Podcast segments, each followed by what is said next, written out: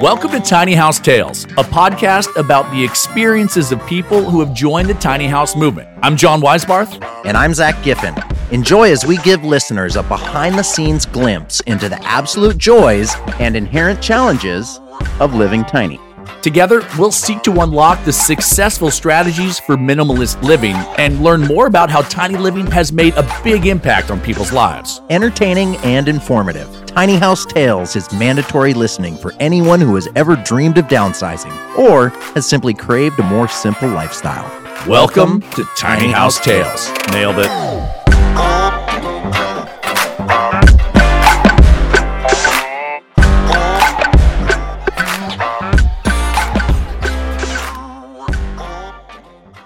Zack, you combed your hair, I noticed. Yeah, I actually exercised this morning and I showered. So I'm feeling like totally on my A game. That's like a unicorn. A shower, exercise, and your hair looks good. That's amazing. I went the other way. I'm taking full advantage of what a podcast can be by just being a scruffy, scruffy Uh, guy. your version of scruffy is definitely cleaner than my version of clean, but it's a good point. you know, yesterday was actually a really dirty day for me because I was crawling around on the floor changing the oil out of like a 20 year old CNC lathe. And so, yeah, I needed that shower. Is that a uh, three axis or a four axis? I thought it was a five axis. It turns out it's like a six axis with potential to be an eight axis. So, Okay, so I actually don't care. That was just me joking with you about your weird axis things.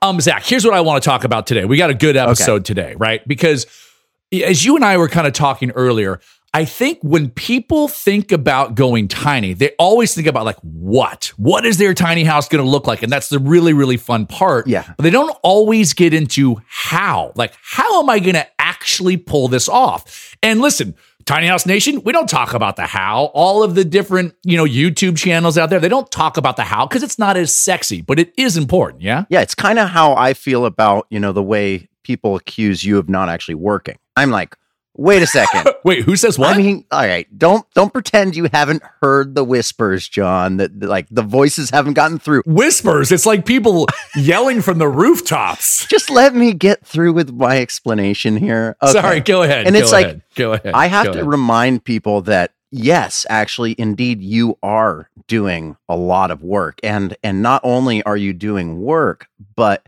I get to do the fun parts, right? And they might be kind of like the heavy lifting, the more physical elements, but the work that you're doing is the unfun work. It's the work that nobody really wants to do. It's the downsizing. It's that kind of, I'm going to call it the chores of tiny house living. Whereas, you know, the part that I'm involved in, it's like, you know, it's it's the exciting, creative, aspirational part. I mean, is this where I say thank No. you? I don't. I don't. I feel like that. Well, yeah, you should be saying thank you because I'm sticking I up know for what you. you I'm. I'm saying yes. Actually, there is a lot of hard work to be done on that side of the equation. I'm just so glad that it doesn't have to be me that does it. That's what I'm trying to say.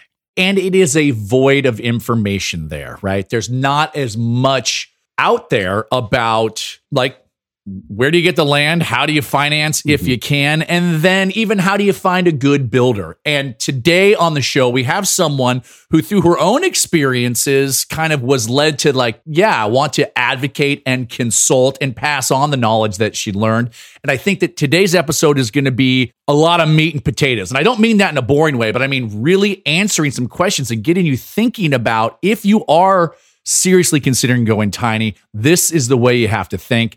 And without further ado, I'd like to bring on Lindsay Wood, the tiny home lady. And she has earned that title because she's in the weeds doing the tough work and the fun work and uh, the billboard work. Lindsay, welcome to the uh, welcome to the show. So great to be here with both of you. It's been hard to contain my laughter while watching all that's been happening in front of me.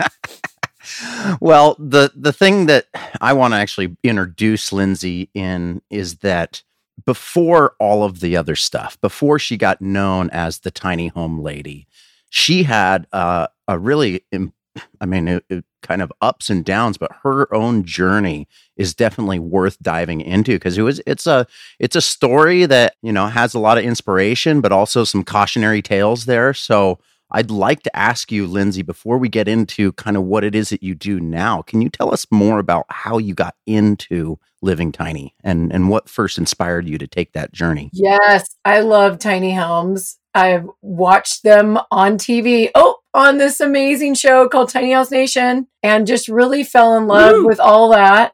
And I also knew Jay Shafer, dear friend of mine, like in 2003, showed me his cool designs. I'm like, that's great, Jay. Fast forward to here we are now. But there was a little bit of a, you know, journey. So there we are, 2017. Husband and I lived in Marin County, really inexpensive place to live. Not. yeah. right. Yeah. So, you know, the, the, the reality was everything was like a million dollars and that was for a fixer upper. And what that also meant is that whatever I chose to do, even if I could afford it, because I was making good money at that time, I, mean, I was making six figures, but you need to be making like closer to the seven figures to really afford something and do it well and have the down payment. So my husband and I, after a hundred thousand dollars in rent, in seven years realize I just don't want to be tied to a really big mortgage, which is something that I remembered from your TED talk, Zack right? Buy the big house, have to work the job, and then the hamster wheel just keeps going. Escaping the housing trap. Absolutely. Not to plug my own TED talk, but yes, go on. But you just did. It was beautiful. It was profound. It was a moment, right? Between the shows and the TED talk and all those things. I'm like, yes, I'm with it. And I also grew up in the, you know, 70s, 80s, 90s where go big or go home. Like owning a home was very much a big part of our American dream but I just didn't see it. I just couldn't get my head around the million dollars. So we thought, you know what? Going tiny would be a really cool thing. So we got ourselves to the first tiny house show that was around Arlington, Texas, 2017, and found ourselves our dream builder, or so we thought. Halfway through the build with our custom tiny home, they went out of business and we got this call saying, Hey, come pick up your unfinished tiny home. And we did not expect a surprise DIY but that's how that went down. Well, let's back up just a little bit on that because I feel like this is something that a lot of people, this is one of the first steps and one of the first scary steps is kind of trying to identify what, like you said, their dream builder. So, what was it, you know, that led you down to believe that this was the person that was going to fulfill your dreams? And then, and then how was it that it kind of all dissolved? I have a big part in this story. Like, I have flipped homes before this, um, but I'm sort of shocked at my major enthusiasm for tiny homes so much that I feel like I left my due diligence brain behind. I didn't do any like checking reviews. I didn't really ask for any like of their existing customers and if, you know, what they thought about them. None of that. I just saw myself a cute tiny home. I heard the right kind of answers and went like just forward into it. And what was the funniest part is that our buddy Nick from California Tiny House, even in my own state, because I chose a builder out of two states away in Utah. So I look at my tale as like, oh, wow. If I had just put a pause on my whole story and said, let's just stop for a moment and really think about, you know, who is this person? What are their business practices? How long have they been in business? what are some reviews online, all that kind of stuff, maybe I would have found my way into, you know, pausing and just thinking of are there any other builders that I might want to run my analysis on? But, you know, hindsight's 2020, right? Lindsay, it's so interesting though, because it just goes to show, like you said, you had some building experience having flipped houses. This wasn't like you were coming in totally wide eyed and had no idea. And yet it, it happened to you. It can happen yeah. to all of us. You get excited. It, it reminds me of like scammers. Like, you know, you get a scammer, but every once in a while, they'll hit a, a, something in you that makes you not think it through. And for you, it was the, the excitement of having finally decided I'm going to do this. You're caught up in the moment at the Arlington show, one of the few ones I've actually been to. Zack, I remember there with you. But like, and you've got all that going, and you're like, yeah, and you just do it, and you're hearing what you want to hear. Yep. And it's really, it's it's such a good lesson to like hold on, to like sleep on it, think about it, take a moment, like it's not rude to do due diligence. It's intelligent. It's smart to do that. And this is what I tell people. I'm like, it's your money. I sort of have this joke now. If I ever put, you know, money into another builder, I'd like sleep next door, right? Ha ha, joke, joke. But I really, from that experience, you know, no surprise after the eight month of, I call it the blood, sweat, tears, and joy journey of our tiny home journey. Um, at one point I sanded my arm, you know, generated nicks and blood like anyone does when they're building and constructing. Got my dad, my mom, my brother, who's a welder. Our friend was a local off grid solar contractor found the plumber. So I'm really grateful to have found all those people. Not everyone has all those resources if something was to go wrong. I'm also really grateful that I didn't put all my money in the basket up front mm-hmm. because I had a little bit, about 25%, about $30,000 that we still retained so we could finish the project. But it didn't mean we could hire another contractor though. We had to do it ourselves. Well, I remember, well, I guess I'm going to say that your tale about kind of having this kind of balloon burst when you were going down your your journey and having the the contractor kind of fail on you is a cautionary tale to me because I actually had been kind of an admirer myself of their business and, you know, I don't think that they had been in business all that often or that long, but they seem like really good people. And I think that this is a, a, the lesson that I take from it is that even good people can be bad at business, and even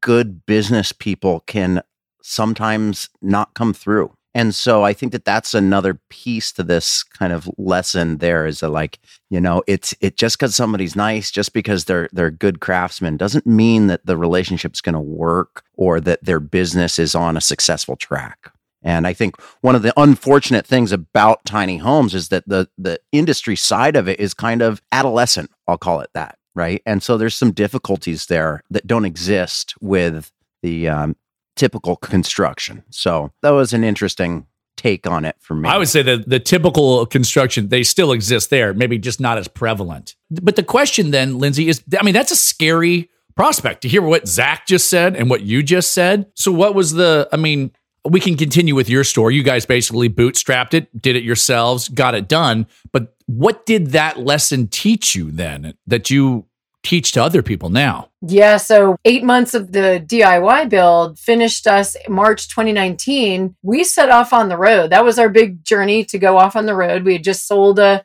one of our last flips that I'd done, big, you know, regular house flip in Oakland, big $1.5 million project. We're going to hit the road, do this thing. That was great. And little did I know that there were even tiny home, other tiny home events that year.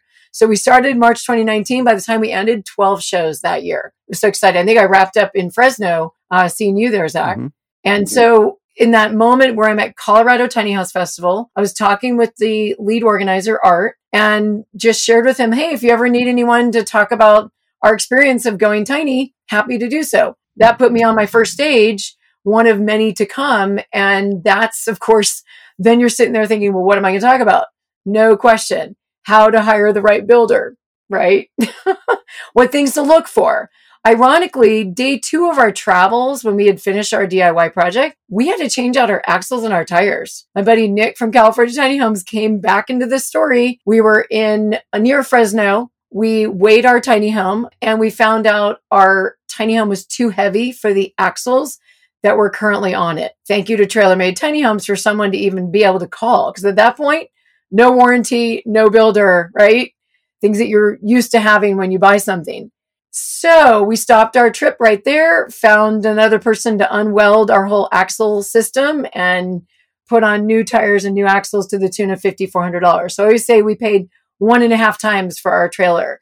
That was probably the biggest lesson that I always share with people. Like, just make sure that whatever tiny home is getting built for you, that the builders actually weighed it appropriately and has the right axle system for the weight of the tiny home. Yeah, and also I tell people to try to not be maxed out because even if you are within your limit and you're going to be taking it down the road and you you know going to take it very far, you don't really want to be right at the limit because you're going to end up bending your axles. Yes. And we saw the ones that had just been taken off and only traveled from Utah to California, a very, you know, two day drive. They were reversed. they were already bending the mm-hmm. other way. So we didn't want to drive on those. We paid the we paid the money, didn't expect to do that, but we went on our merry way and then found ourselves to different festivals and sharing the story about, you know, things these top 10 ideas to think about, axles being one of them, how to communicate with your builder, looking for reviews of any other customers that they've worked with. Even if they show videos, maybe they don't want to give their full customer database. I don't want to throw builders under the bus here and think that everyone needs to call all their customers, but something that can show that some customer somewhere was happy with the work. So, Lindsay, is there hope here? Because so far, what I've heard is, oh, the trailer's not good, the contractors aren't good. Uh, you know, it's just a, a, a, money pit and a drain. I mean, what's the upside of this, or is there? There's a lot of upside. You know, equipped with this kind of knowledge, now do what I did not do and do your due diligence. You know, the person that you really love of their website and their builds and their design, ask them some questions. You know, I put together a list of 40 questions, not to ask like, if you're looking at like seven builders and you're trying to whittle it down, you might want to look at these key things like what's your timing? Can you build what I want done within this budget? And, uh, you know, who have you actually worked with before? You can do a lot of that online.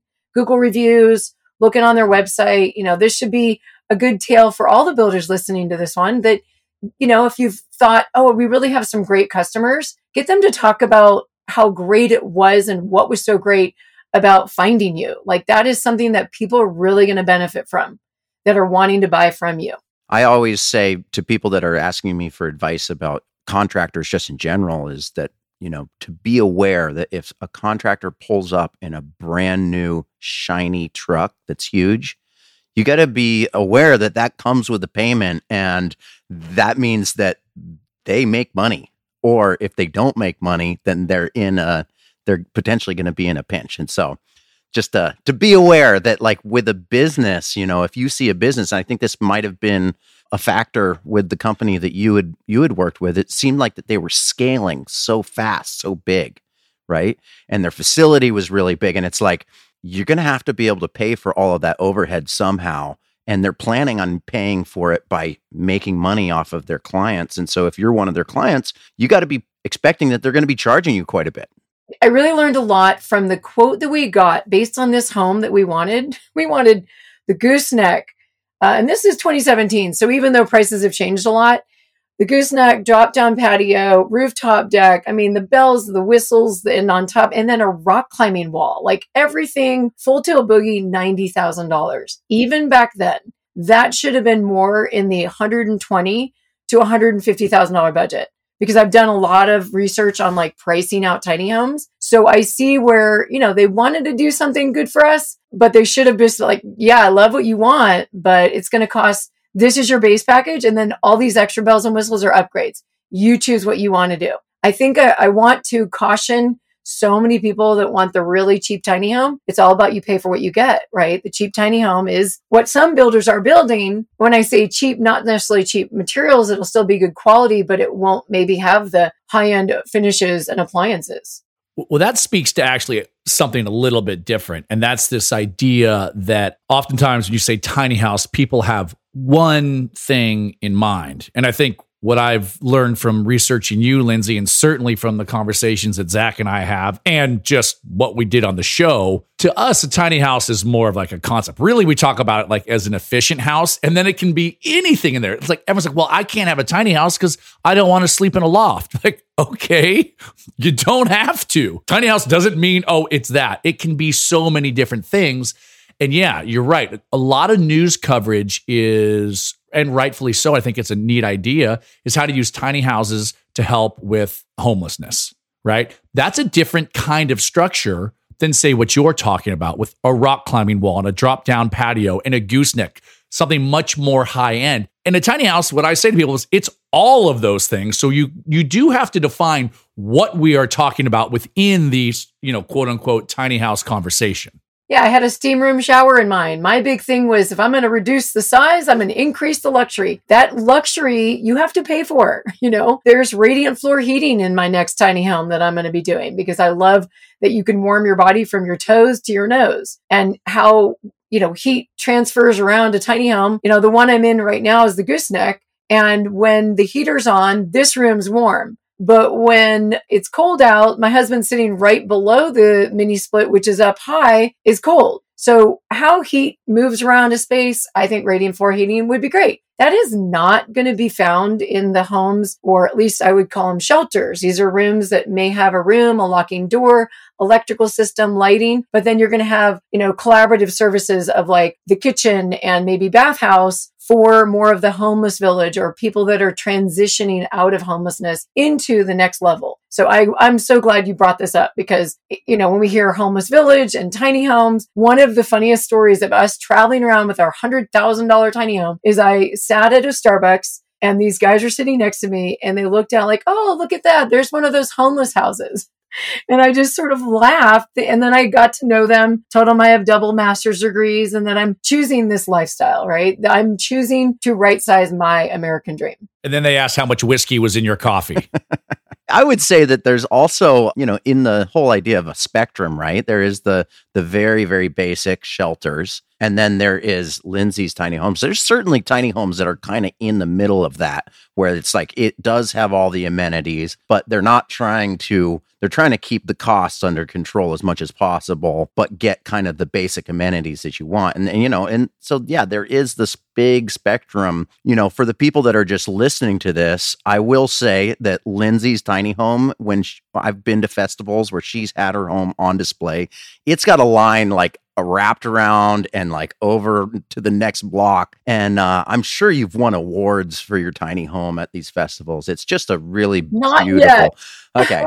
well, it's it's one of the more yeah, like she says, high end, impressive homes that you'll see when you go to these places. And, you know, I think that the fact that you were kind of forced, whether you liked it or not, to kind of take on the mantle of construction and finish it off I feel like there's got to be something to the fact that you've had so much kind of hands on experience in the construction that led you to be so successful in terms of living in it for as long as you have and the joy that you take and the pride that you have in your home. So can, you speak to that? Like I guarantee that's not something that you expected that you would happen, but is it something that in hindsight you're kind of happy that you had that experience? Yes. You know, this was uh, something that I'm glad it happened at the time it happened. Think about it. We already put money in.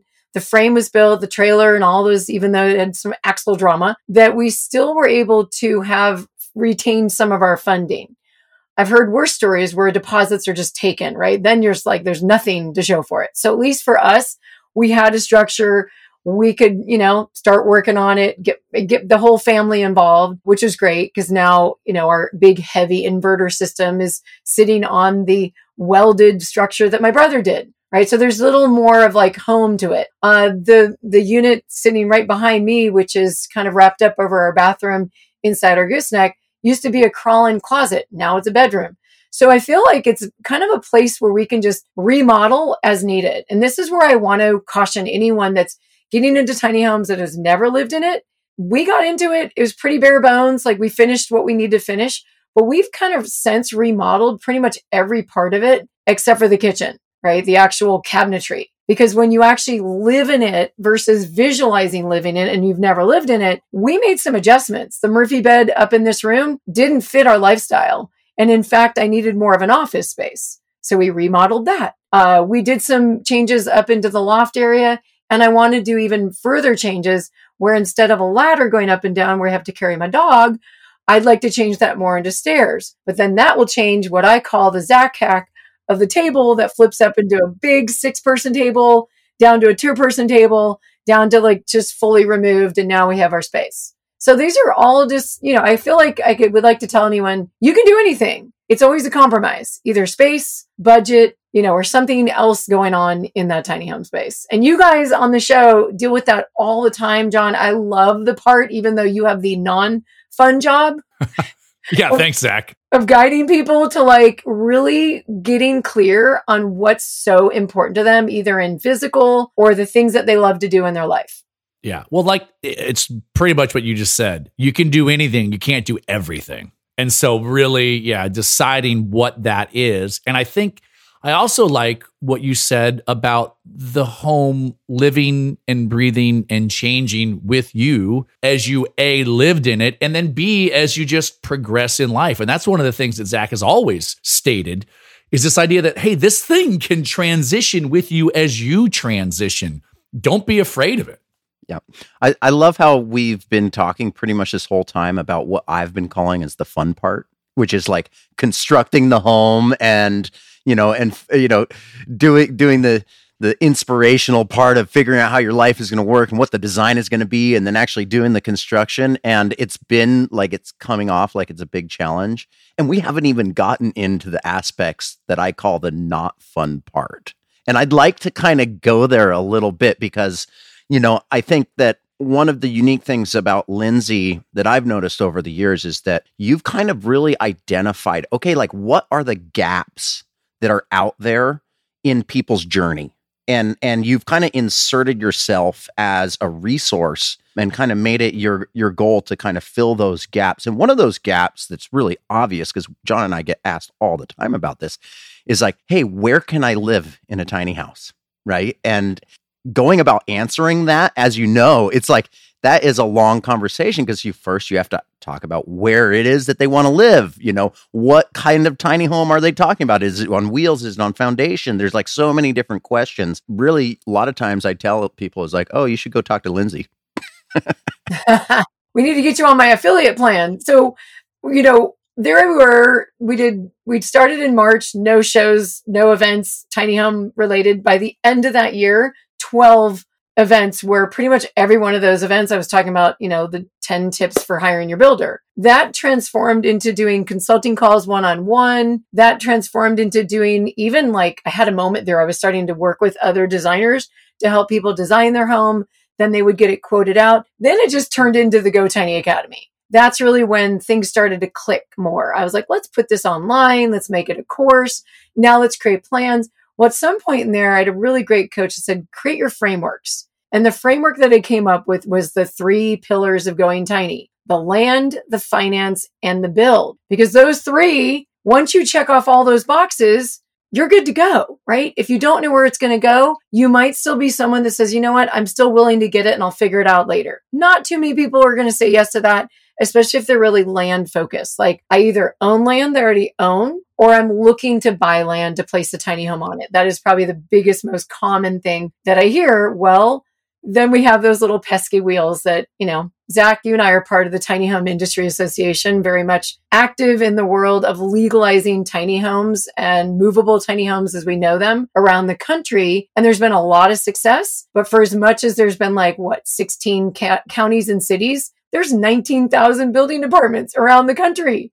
That's a lot of places that, and you've met with your own challenges up there in Washington and, and here in California, we had a little easier because we already had this accessory dwelling unit in the backyard that could just then get amended and add the wheels. And we've had Dan Fitzpatrick leading the way. So I really look to my mentors, but now we've got resources like Dan Fitzpatrick with THIA, as well as contractor Dave, who's doing a lot of the permit work. He's doing the super not fun job, you guys. Like, hands down, he's doing calling up uh, the city or the county on behalf of the person's address and property APN number. Like, there's no part that I want in that. I just hand them over to Dave.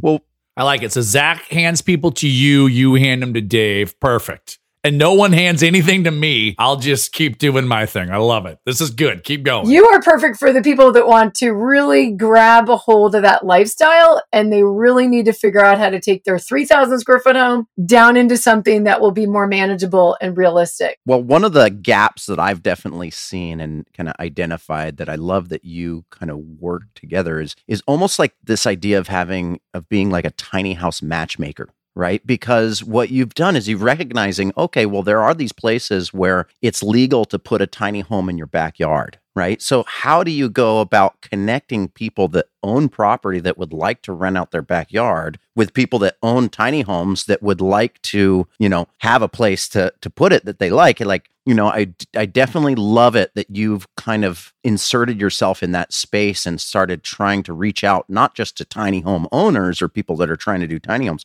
but also identifying people on the ground with properties. Can you tell me a little bit about that? hosts. Yeah. Yeah, so you've actually touched on the one thing that I feel like is still missing, but by by me working with people inside the academy at different package levels, they either get the information I'm just like what are the four types of tiny homes? right? There's the NFPA, the ANSI, the IRC, and the HUD, all those wonderful acronyms. Um, when they're at shows, I teach them in the VIP tours. There I'm there on site at the event, taking them through the, the tiny homes, pointing out certifications and standards and things they need to think about.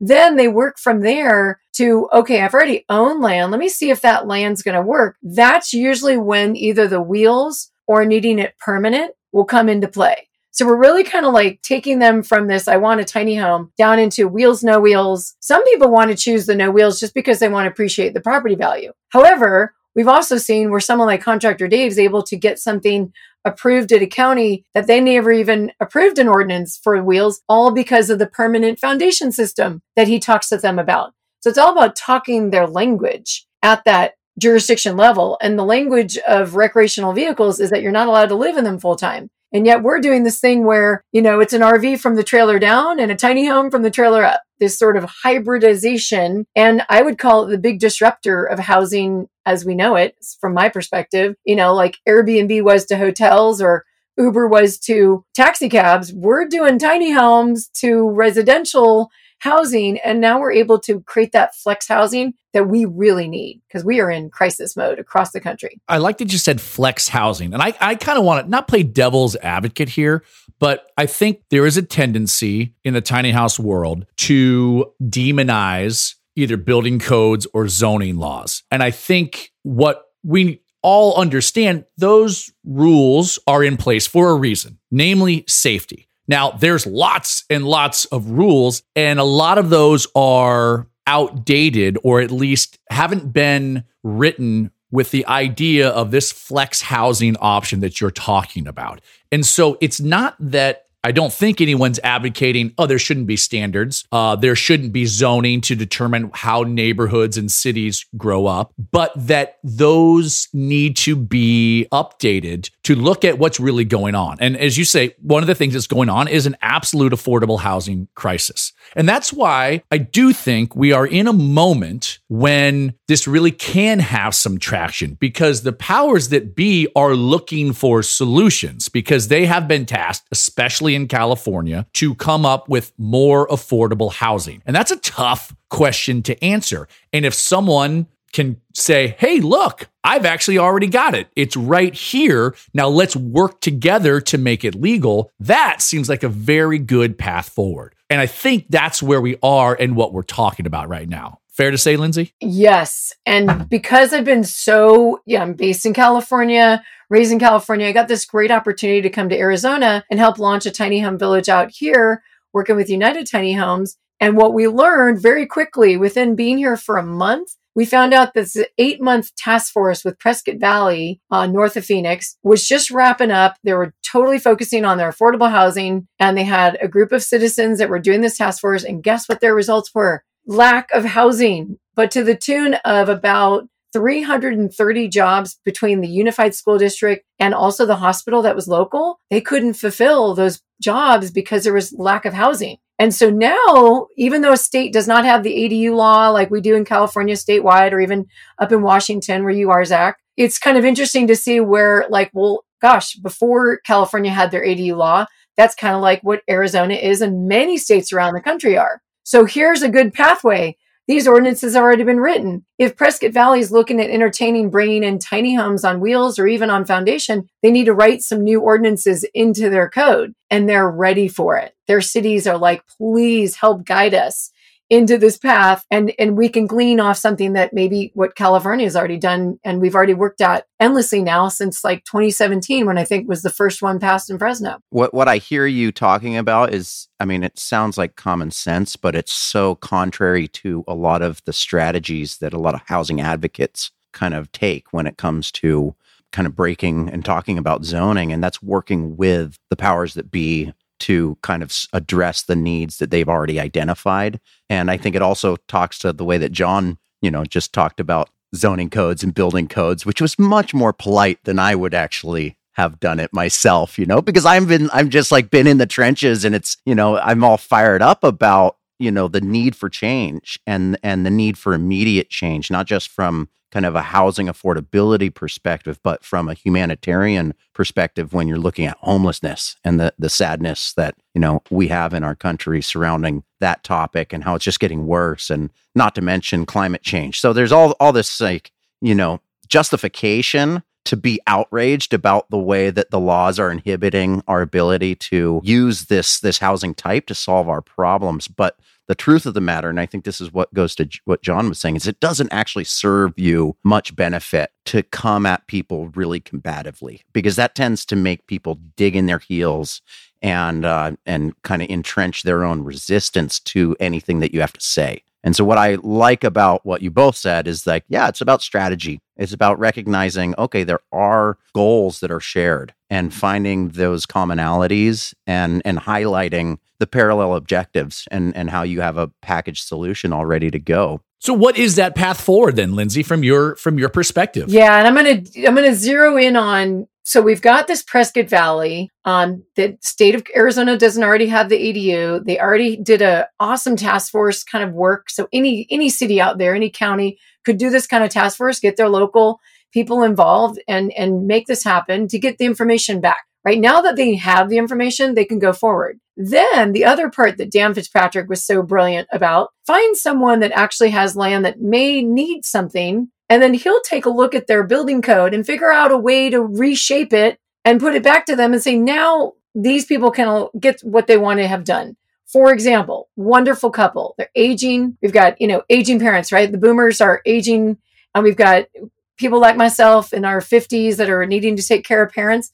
That's exactly what's happening with this family that they have what like 2 acres, plenty enough space to put their daughter in the backyard she wants to have her own independence. She's in her 40s. And then the parents want to have their own independence, but they want to be close by each other. I feel like this multi generational housing can fill so much of that flex housing need and tap into like real, true American support, like the American dream of like, let's just create our families back together again. But we don't all we want to hear, share each other's like, you know, sounds and, and sleep times and all those kind of smells, yeah, sounds, smells. and smells, and all of it. Yeah. Right. So multi generational housing, flex housing, you know, it is the thing that I find um, number one, the amount of people like I've got family land.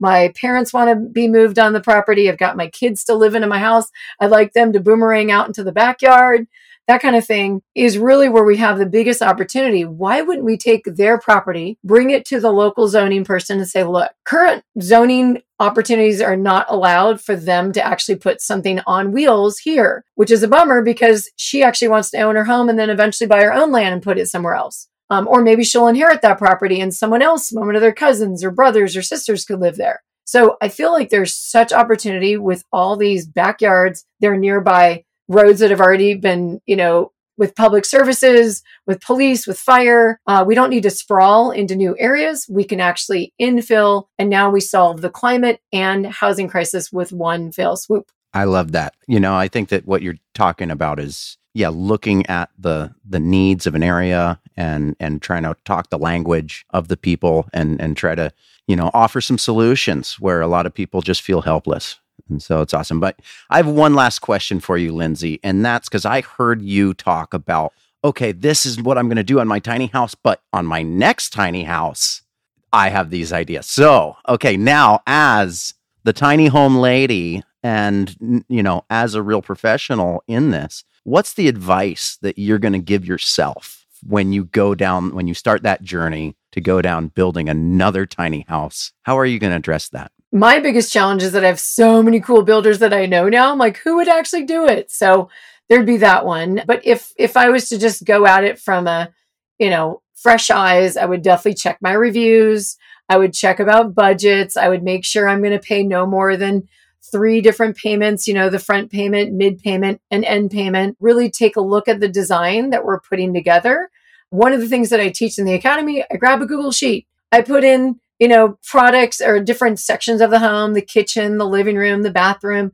I put in the type of finishes that I'd like to see there. And then this document, sort of a living back and forth document between me and the builder. Uh, that's something I created actually for the builder that I worked with. So that's why I was able to actually continue on with our own project because I'd already done all of my um, really identifying of the home. You know, one thing I learned from Nick was like grab a bunch of pictures out there online, even not even tiny homes, and look at the things that you like about a home and the design or the the you know you can take a big kitchen and shrink it down. It's really the finishes that you're looking at right? Is it a white counter or is it a dark counter? Is it cool cabinets with cool visuals? It just might, instead of being, you know, 20 feet long, it's going to be eight and a half feet long. For us, if we really were to place it, I would do a 10 wide downstairs bedroom, two bedrooms, his and hers, both of us with our Murphy bed. You know, one would be entertainment room and one would be bedroom that would also convert into an office. So there's a number of things that I already know I would do, but definitely starting with, you know, really making sure the builder's the right one for me by doing my due diligence. Well, Lindsay, I'm glad you said you have lots of good builders to choose from now because I feel like we did a lot of builder bashing. And I think, you know, I think the reality is that there are a lot of good ones out there. I want to point that out and be clear about that. Tell us, you keep talking about the academy, the Go Tiny Academy. How can people that are interested, that want more information, get a hold of you, enroll in the academy? They can go to thetinyhomelady.com, and that is where they'll find out about the Go Tiny Academy. And in there, there's three different plans. There's the, the base course plan is for someone just starting out. I feel like I, I find a lot of people that get really excited. They watch Tiny House Nation, they go on YouTube, they check out the design. And you're right, there's some other parts that aren't as much fun to share on TV, right? About the land and the financing. So inside that course, there's the basics. There's the financing, the land, and figuring out the right builder. All those questions that I mentioned that you can utilize, those 40 questions are in there as a worksheet, checklist. And then there's the people that are, I already own the land or I'm looking for land and I need some more help to figure out if it's the right one for me based on what my goals are. So those people get a little bit of a different package. And then the next one is really the ones that are, are my like super dear, dear friends and peeps because they're creating the next tiny home villages and communities out there. That's called the Go Tiny Academy Develop Plan. And at each one of these points, if anyone buys a home through me, not from me, because I'm not a builder, but if they buy through me because they've gone through some exercises with me, they've gone through some analysis that I'll work on with them, making sure they're taking a look at pros and cons. And by doing that, they'll get their 497 back to them off of deducted off their build because I want to make sure that no one ends up to where we've ended up. There's not, you can't control everything out there, right? People, businesses and all that. But inside the academy, I'm going to give them as much, you know, information on my end to really guide them through and having a successful journey. That's Lindsay Wood, the tiny home lady. Lindsay, thank you so much for your time today, for your information. And yeah, I urge anyone that's interested in the tiny house, check it out. Do your due diligence. Yeah. Thanks. Good to speak with you, Lindsay, and thanks for filling the gaps. Thank you.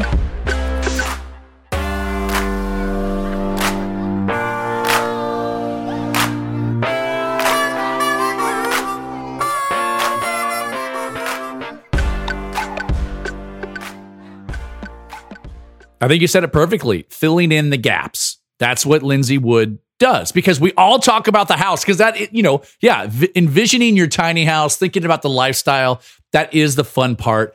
And I think it's important to push that fun part forward, but it's also important to be realistic and be like, hey, also, you got to consider these things. Yeah, and you know, it's it's not a knock on tiny houses or tiny house industry. It's just we are kind of an adolescent industry. So there are gaps. So there is opportunity for somebody to come in with experience and really help people. Yeah. And guess what? If you buy any house, you don't just go, "Oh, okay." Like you research. If you're having someone build your house, yeah, you have it researched. If you're trying to get it financed, yeah, you do your due diligence. It's no different than the tiny house. So it makes a lot of sense. I love that she has the answers. I love that she's so willing to put them out there. And yes, it's a business for her, but it's not like she's charging exorbitant fees. This really is like a, okay, I have to charge a little bit, but my lifestyle is pared down. So I don't have to charge a lot and I can help people. And I love that. That's really kind of what this community seems to be about. Yeah no, she has. She's been helping people for quite some time now, and hopefully she she keeps doing it because there's a lot of people out there with a lot of questions. So, all right, Zack, I'll see you in a couple weeks, buddy. I'm going surfing next week. Mexico. Yeah, get it out. Right? Is that what the seals do? That's what they do. Oh yeah, I'm wearing my ERT shirt. ERT, ERT. All right. You know, when the wave is here, don't be here. Don't be there. Yeah, don't be there. All right, dude. Have fun. See you, buddy. Thank you.